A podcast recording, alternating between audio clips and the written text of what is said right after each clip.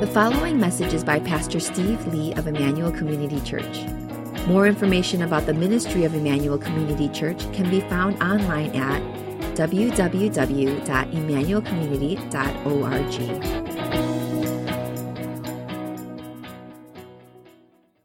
In last week's message, I kicked off this series on the Sermon on the Mount, and I pointed out in that message how we just don't take Jesus' teachings very seriously.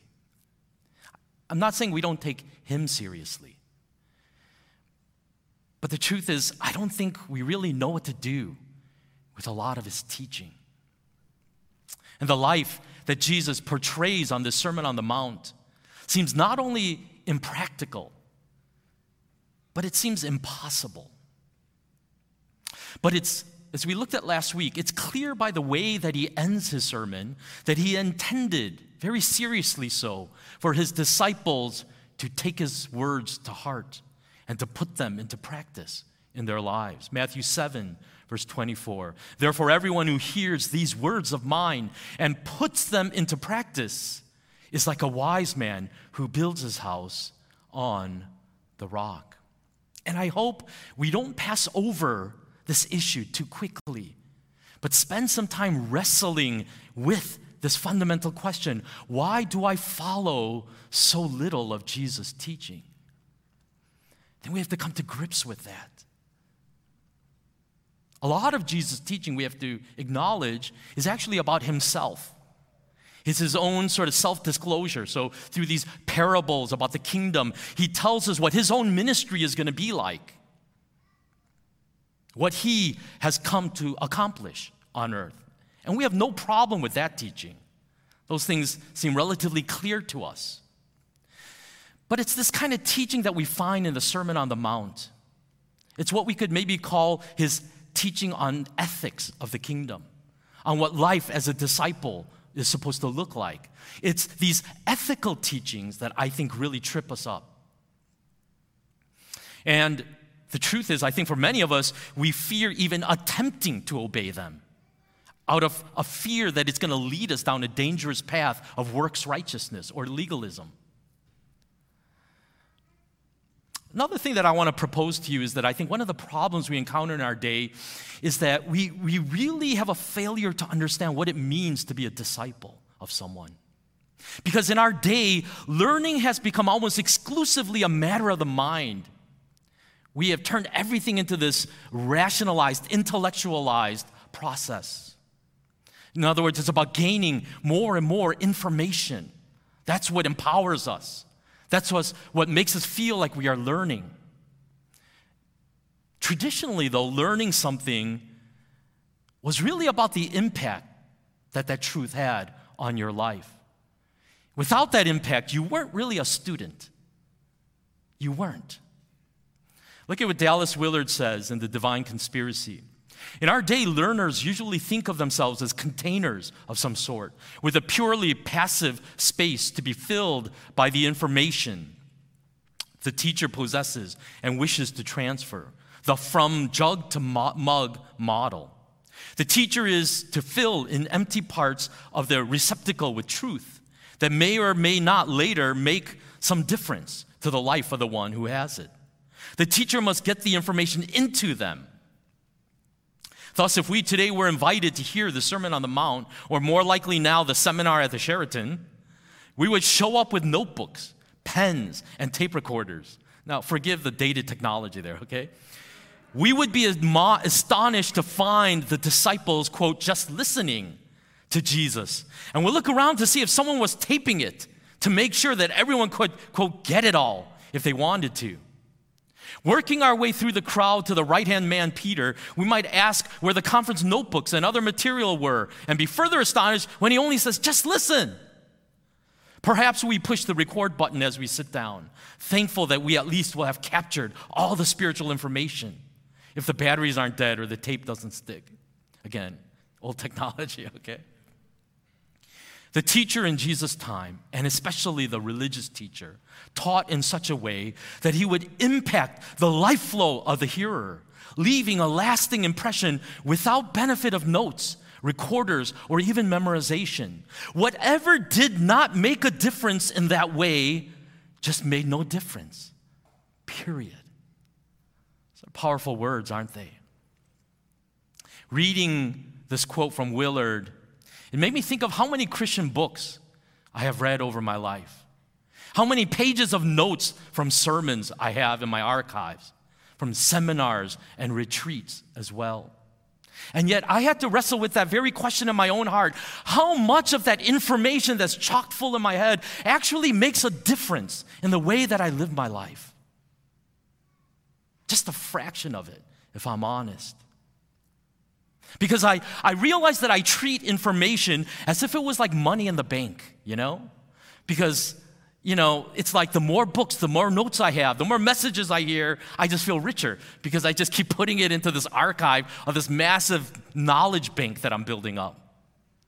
But as Jesus points out at the end of the sermon, the only knowledge that really matters is what we put into practice, what actually changes the course of our lives into obedience in following him. With that in mind, let's turn to the Beatitudes, which is our text for this morning. Before we get to the actual reading of those verses, though, um, let me share something with you. Um, Pedra do Telegrafo is located on the outskirts of the city of Rio de Janeiro in Brazil. And in this age of selfies and social media, it's become a really highly sought after destination for people who want that ultimate photo for their profile, you know? And the images from this mountain viewpoint are truly breathtaking. Look at that crazy woman, all right? Um, people have taken photos of themselves doing the craziest things on this rock ledge, like hanging upside down on their toes. The internet, in fact, is filled with these images of people nearly falling from the ledge, some including even young children. Now, let me say this. These people look like daredevils flirting with death, don't they? But here's the thing. It's actually it's all a lie. I'm not saying it's a green screen. They're actually on a mountaintop. They are, in fact, hanging on a rock ledge on top of a mountain. But what the pictures don't show is that the mountain has a very gradual slope, and the ground below the ledge is only 10 feet tall. okay? So that's kind of a low res image, but I think you get the message there, right? Meaning, if you fall, you drop about six feet, okay? And then you hit the rock. And so, this picture from this other perspective exposes that the apparent danger is really just an illusion. It's nothing at all.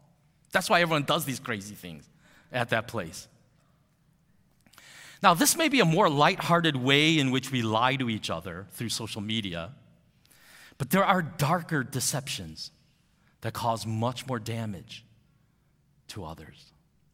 Back in 2015, this hashtag blessed social media by storm, didn't it? It was everywhere. Hashtag blessed. It was supposed to show humility and gratitude for the good things that we've received in life. But the truth, and it became exposed pretty quickly, was that it just became a disguised way of bragging to others about your life. It's like enjoying God's creation with my perfectly photogenic family in this exclusive resort in paradise. Uh, can we get to that slide? What's, what's the problem? Oh. Huh? Oh, okay. Hashtag blessed. I don't know why the image is not there. Or can't believe my daughter uh, got into her ridiculously competitive dream school. And again, hashtag blessed. Studies, I've talked about this before in other messages, but studies have shown that the more people spend time on social media, the more we're likely to struggle with depression and even suicidal thoughts. Because we're comparing ourselves with the perfect life that our friends are portraying through their Instagram and Facebook accounts. But here's the thing is more than that false image okay, more than that false image that we project to others, the bigger, okay, I guess we had the image, huh? Um, the bigger concern is what social media reveals about what we actually define as the blessed life. That's the bigger worry here. And it's clear, not only through social media, but by the way that we approach all of life, that we basically define blessing by our circumstances. By our circumstances. In other words, what I'm saying is when things are going well, then we feel, quote, blessed. God is favorable to us, He's looking down on us and caring for us. But not surprisingly, when we are going through difficulty and hardship, God does not feel very near to us. He feels far away. We feel more cursed than blessed. And it's this precisely this kind of thinking that Jesus tackles head on in the Beatitudes. Matthew chapter 5, starting with verses 1 to 12, 1, starting with verse 1. Now, when Jesus saw the crowds, he went up on a mountainside and sat down. His disciples came to him, and he began to teach them. He said, Blessed are the poor in spirit, for theirs is the kingdom of heaven. Blessed are those who mourn, for they will be comforted. Blessed are the meek, for they will inherit the earth. Blessed are those who hunger and thirst for righteousness, for they will be filled. Blessed are the merciful, for they will be shown mercy. Blessed are the pure in heart, for they will see God. Blessed are the peacemakers, for they will be called children of God. Blessed are those who are persecuted because of righteousness, for theirs is the kingdom of heaven. Blessed are you when people insult you, persecute you, and falsely say all kinds of evil against you because of me. Rejoice and be glad, because great is your reward in heaven. For in the same way that they persecuted the prophets who were before you.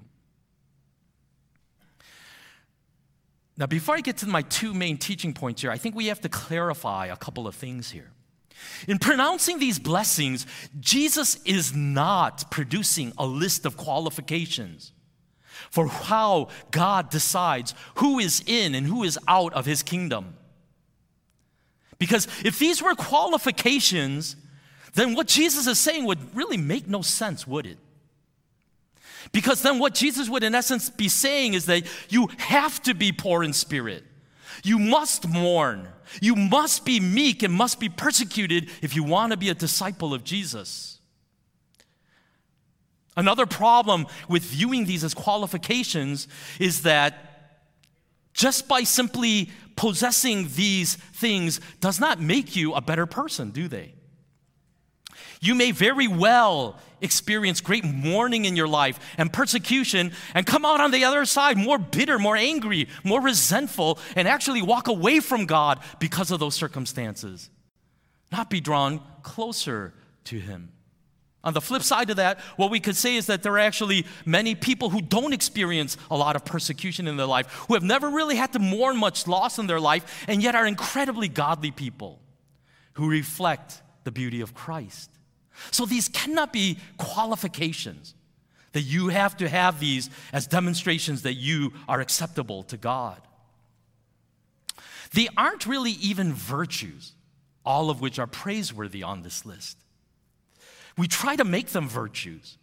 But if you really look at the Greek and at the original language that's happening here, the truth is we try to spiritualize them to make them look as if they were virtues. But the truth is, if you look at them at face value, they're not. Like poor in spirit, the first beatitude.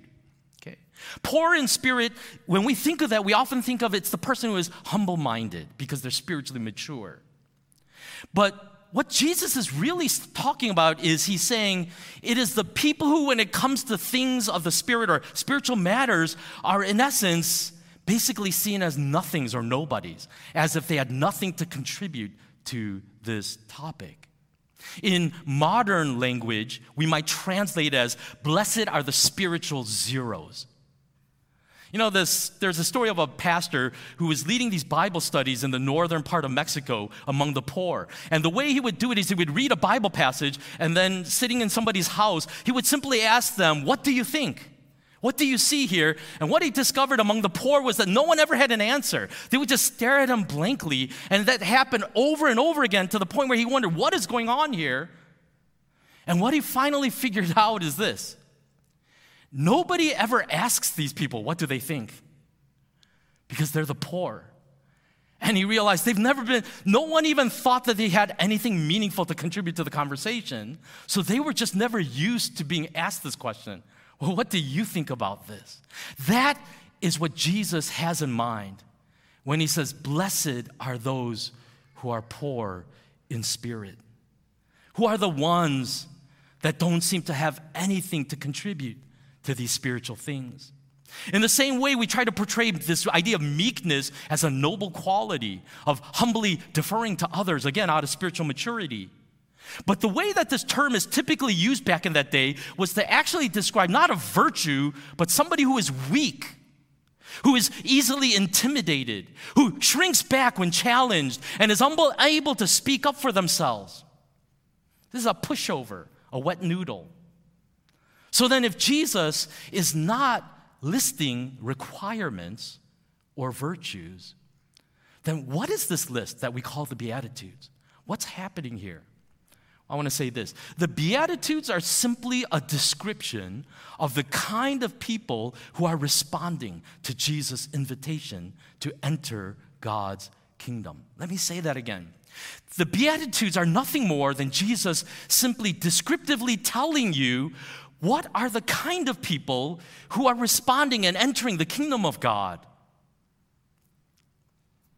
When you look at Jesus' teaching technique, what he would often do is see a live event that is happening right in front of him and his audience, and he will use that scenario that is playing out right in front of them as a teaching lesson, as a living illustration to teach the people around there. That happens, for example, with a bleeding woman who touches him and wants to ex- ex- really highlight her great faith. It also happens in the story of the rich young ruler who comes to Jesus and says, What must I do to inherit? Eternal life. And again, he takes that immediate situation and turns it into a teaching lesson to his disciples. I think that exact same thing is happening here on the Sermon on the Mount. Here is Jesus surrounded by his disciples. And on this mountaintop, they have followed him. And he basically says, Look amongst you. this is the kingdom of God. You are a living illustration of what God is doing as his kingdom comes into this world. And out of that observation, let me make just two teaching points here. Okay? The first is this the kingdom of God is available to all who want to enter. The kingdom of God is available to all who want to enter. Even as he spoke, he was surrounded by these who are poor in spirit, who mourn, who are meek, who are persecuted. And it's as if Jesus is saying, Look around you and see the kinds of people that are being accepted into the kingdom. You, who the world has dismissed, who have been re- re- rejected, who have been ridiculed. And what Jesus is saying is, None of you will be rejected by me. Everyone is welcomed into my kingdom.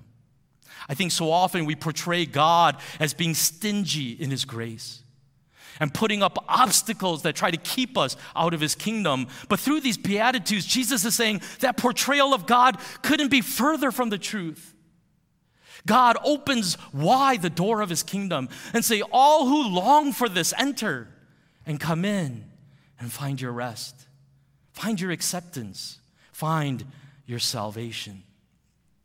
Again, Dallas Willard in the Divine Conspiracy says the Beatitudes are not teachings on how to be blessed. They are not instructions to do anything. They do not indicate conditions that are especially pleasing to God or good for human beings. No one is actually being told that they are better off for being poor, for mourning, for being persecuted, or so on and so on, or that the conditions listed are recommended ways to, to well being before God or man nor are the Beatitudes indications of who will be on top after the revolution.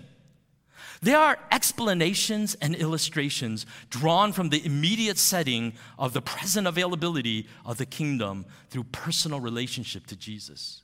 They single out cases that provide proof that in Him, the rule of God from the heavens truly is available in life circumstances that are beyond all human hope. Blessed are the physically repulsive. Blessed are those who smell bad, the twisted, misshapen, deformed, the too big, too little, too loud, the bald, the fat, and the old, for they are all riotously celebrated in the party of Jesus. The flunkouts and dropouts and burnouts, the broke and the broken, the swindled, the shoved, shoved aside, the replaced, the lonely, the incompetent, the stupid, the emotionally starved or emotionally dead, and on and on and on. Is it true that, quote, earth has no sorrow that heaven cannot heal? It is true. This is precisely the gospel of heaven's availability that comes to us through the Beatitudes.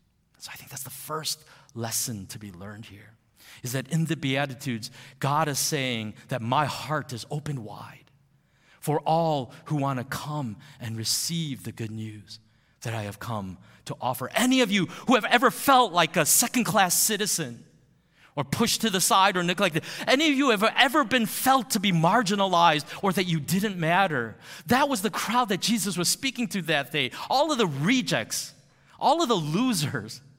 It was like the dregs of Israelite society. And Jesus is looking at this mishmash, this motley crew that is gathered around him and says, You are the kingdom of God. You are the ones. It's not the high and mighty, the powerful, the educated, the religious leaders. Those aren't the ones that are on this mountain. It's the poor, the crippled, the lame, the sick, the mourning. You are the ones for whom this kingdom is being given right now because you are the ones that are receiving it. The invitation was given to everyone without discrimination. And it's precisely this indiscriminate nature of the invitation that just got under so many people's skin and was the thing that Jesus was so often criticized for. Look at the people that he hangs out with, look at the kind of company that he keeps. Luke chapter 5, verse 29 to 30. Then Levi held a great banquet for Jesus at his house, and a large crowd of tax collectors and others were eating with them. But the Pharisees and the teachers of the law who belonged to their sect complained to his disciples Why do you eat and drink with tax collectors and sinners? It scandalized them and offended them that you even mix with this kind of company.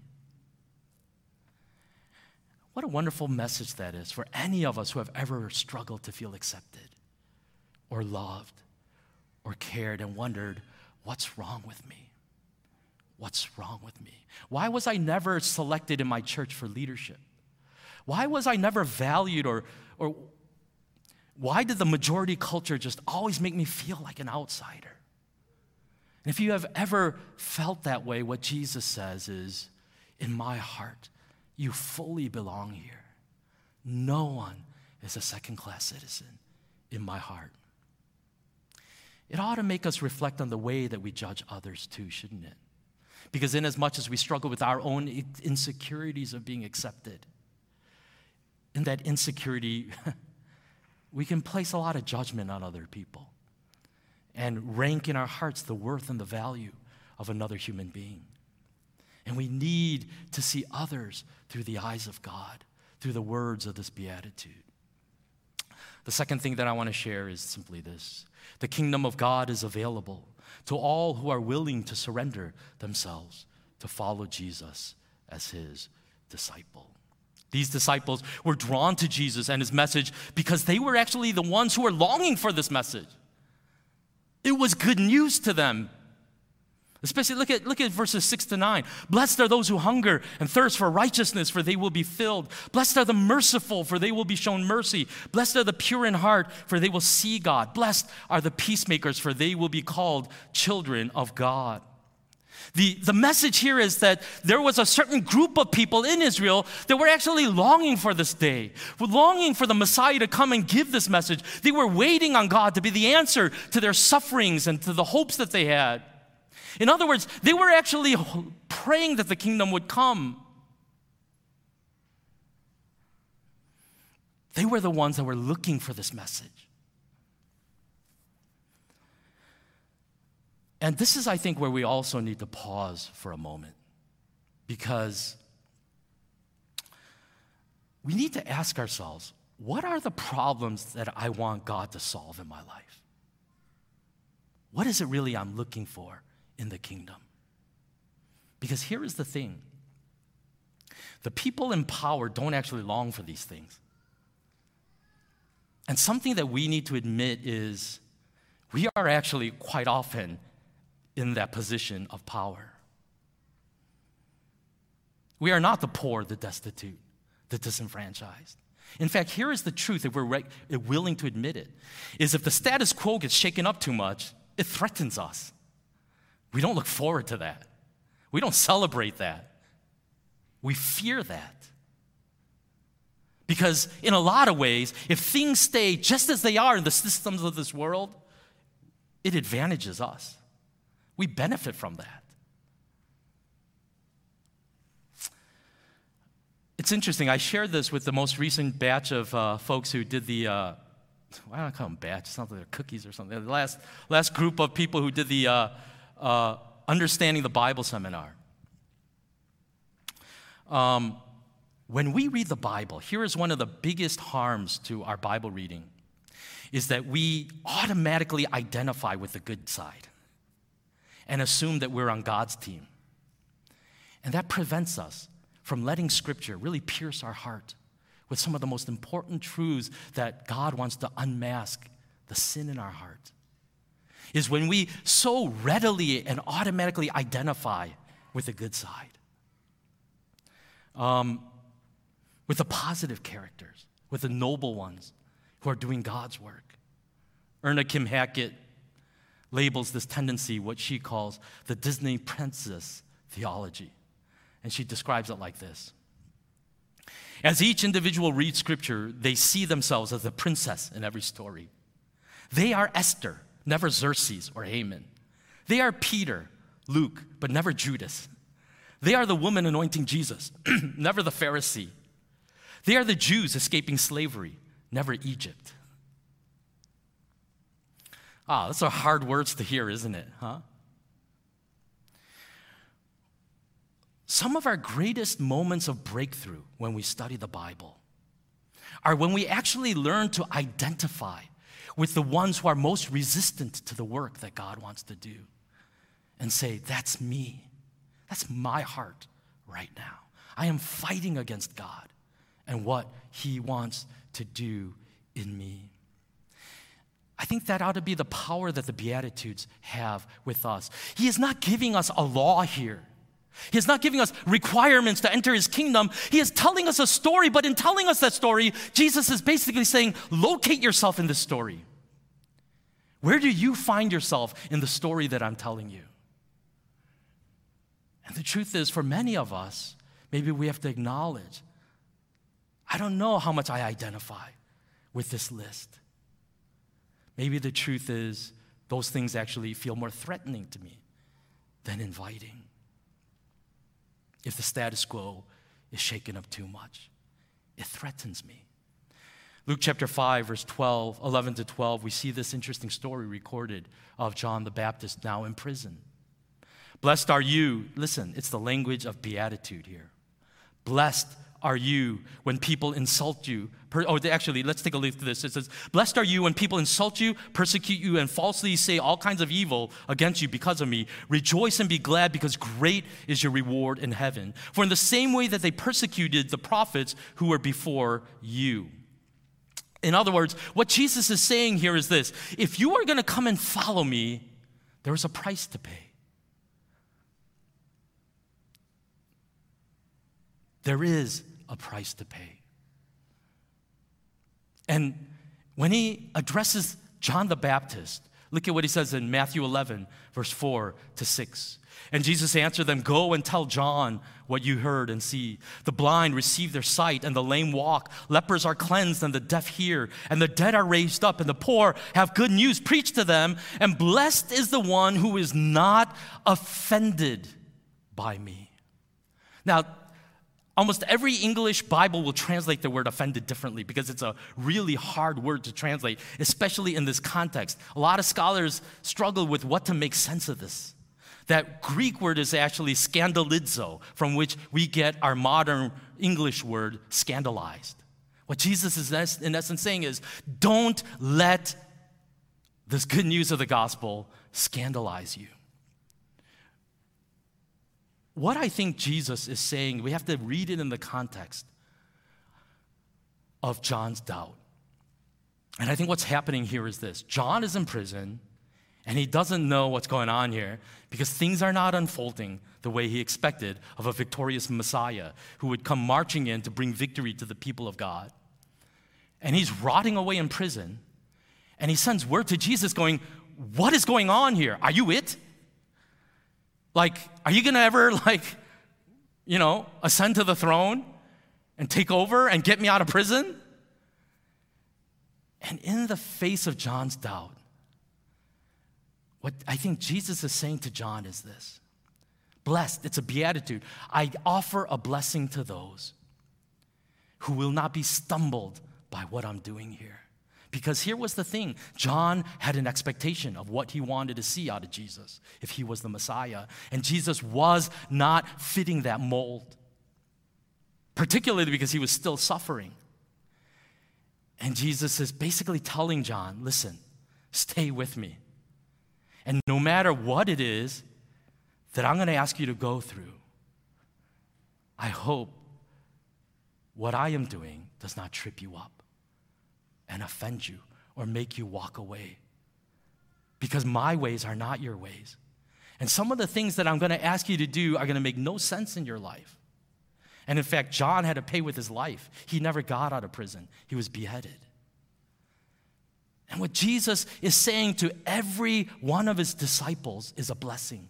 But the way he phrases the blessing is this Blessed are all of you who have chosen to follow me but are not scandalized by what that journey is going to mean for you. Because you will suffer. Just because you choose to follow Jesus doesn't mean everything automatically gets better. In fact, sometimes it gets a lot worse. And what Jesus says is, Blessed are you who are not scandalized by the journey of following me into this journey of the kingdom.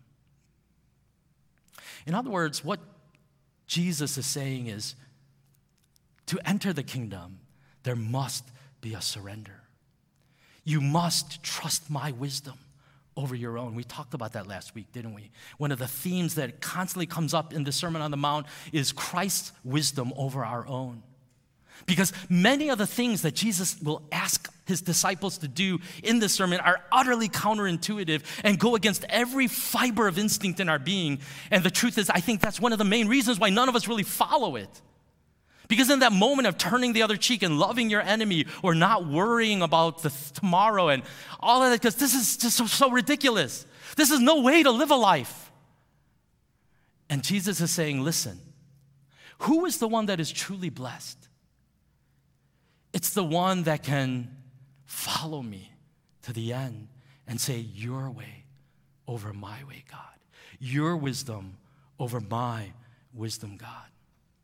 I talked about that issue of wisdom and intelligence, even, and how hard it is for many of us to apply that to this area of morality. Sure, when it comes to advanced math or physics, intelligence wins the day. When it comes to personal morality and ethics, not so much. It feels like it's more an issue of personal preference. It doesn't matter how smart you are, it's just a choice. But Jesus says that couldn't be further from the truth. When it comes to issues of ethics and morality, you must lean on my wisdom over yours. Imagine if you were to go to a math teacher and say, I, I, I can't solve this problem. You got to help me out. And the math teacher, instead of going to the chalkboard and working out the math for you, said, Why do you want to know the answer to this? Why? I don't know, because it's in the assignment. Just help me. And what if the math teacher were to say, not good enough? Come back when you really know why you want to know the answer to this math problem. You would think, fire this guy and get a different math teacher, because that's the most ridiculous thing I ever heard. But there's something very interesting about this idea of a teacher withholding knowledge until the student is ready to receive it. There were these interesting folks many years ago, around the third, fourth century, known as the Desert Fathers, who left civilization to go into the desert and to spend their time um, in personal spiritual disciplines. And they were recognized for their spiritual maturity so much to the extent that huge droves of pilgrims would leave the city and go into the desert in search of these desert fathers to learn under them and to be discipled by them. And there was a particular desert father named Abba Felix, and a group of would be disciples showed up at his door one day. And this is the exchange that happened, recorded in the writings of the early uh, church. Hear then the story about Abba Father Felix and his students. Some brothers went to see Abba Felix, and they begged him to say a word to them. But the old man kept silence. After they had asked for a long time, he said to them, You wish to hear a word? They said, Yes, Abba. Then the old man said to them, There are no more words nowadays. When the brothers used to consult the old men, and when they did what was said to them, God showed them how to speak. But now, since they ask without doing that which they hear, God has withdrawn the grace of the word from the old men, and they do not find anything to say. Since they are no longer, since there are no longer any who carry their words out. Hearing this, the brothers groaned, saying, Pray for us, Abba. I love that story because it violates everything that seems logical about what a teacher ought to do when a bunch of students come to them. I mean, the humility of this guy. I know if a bunch of guys came to me and said, Oh, we think you're so wise, we want to learn under you, I go, Sit down and pull a chair and let's get to it. I mean, talk about an ego boost to a teacher, right? But this guy goes, I've got no words for you because no one really does anything and listens. And what's so interesting is that these students didn't go, How dare you? we came all the way to the desert to get a word from you. They said, Pray for us. Pray for us. That our heart would be open to receive what you want to give. I think that's the other invitation that we find in these Beatitudes is the invitation of Jesus to surrender to his wisdom and his leadership, to believe that he is smarter than us, and to realize that only by submission to His leading, can we discover the life that we've always wanted in our lives? Let me just end with these words of Dietrich Bonhoeffer in his book, The Cost of Discipleship. The cross is not the terrible end to an otherwise God fearing and happy life, but it meets us at the beginning of our communion with Christ. When Christ calls a man, he bids him come and die. In fact, every command of Jesus is a call to die with all our affections and lusts. But we do not want to die. And therefore, Jesus Christ and his call are necessarily our death as well as our life. I love the way Bonhoeffer puts it. This call to follow him is both our life and our death. Because the greatest lie of Satan is that you can have it all. You can have it all cost free discipleship. Enjoy everything that you can suck out of life in this world and attach Jesus to that. And you'll have a great life. And Jesus says, Yes, there is a blessed life that you can walk into. And everyone is welcome. I will reject no one. But in order to enter into this kingdom, you must surrender the authority and the leadership of your life into his caring and able hands and into his wisdom. Let's pray.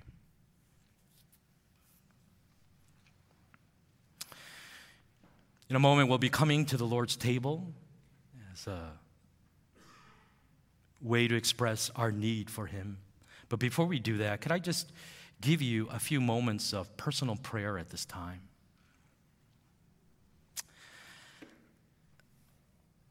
sometimes as a preacher can just feel like that, you know, for me, like sermon after sermon after sermon. And in a year, we go through about 50 of them, right? Just one after the other. And it all kind of becomes a blur, doesn't it? And, you know, we somehow, you know, get excited. You know, we heard a good word and something t- tickled us a little and said, well, I feel like I got something to take away from that. But I think what Jesus is inviting to is something much deeper than that. He is asking us to surrender all the instincts of our wisdom, of thinking that we know what's best for ourselves. And he says, What stands before you is nothing less than the kingdom of God. And here is the thing you don't get there by instinct. Your instincts will generally lead you always down the wrong path. The great message of the gospel is that this kingdom is available to everyone without discrimination. In God's eyes, nobody is a second class citizen or an outsider. You have every right of citizenship, every right of a son and daughter of God.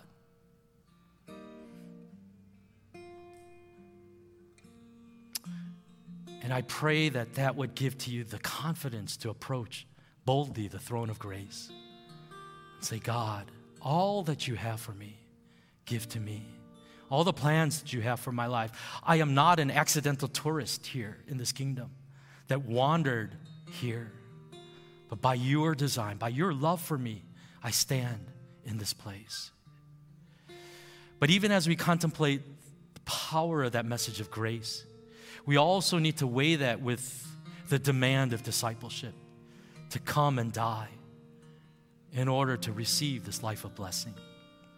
Maybe that's what Jesus would say to you. Blessed are you if you are not scandalized by what I'm asking of your life this day.